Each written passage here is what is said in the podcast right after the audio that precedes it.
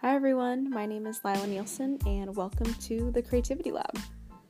So, here we are.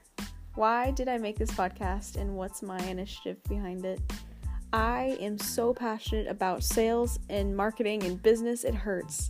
Um, that I have created this podcast because I want to talk to similar and like minded people who also are passionate and eager to learn more, you know, about their own industry and, and just share what they're experts in in their field. So I am so excited to learn.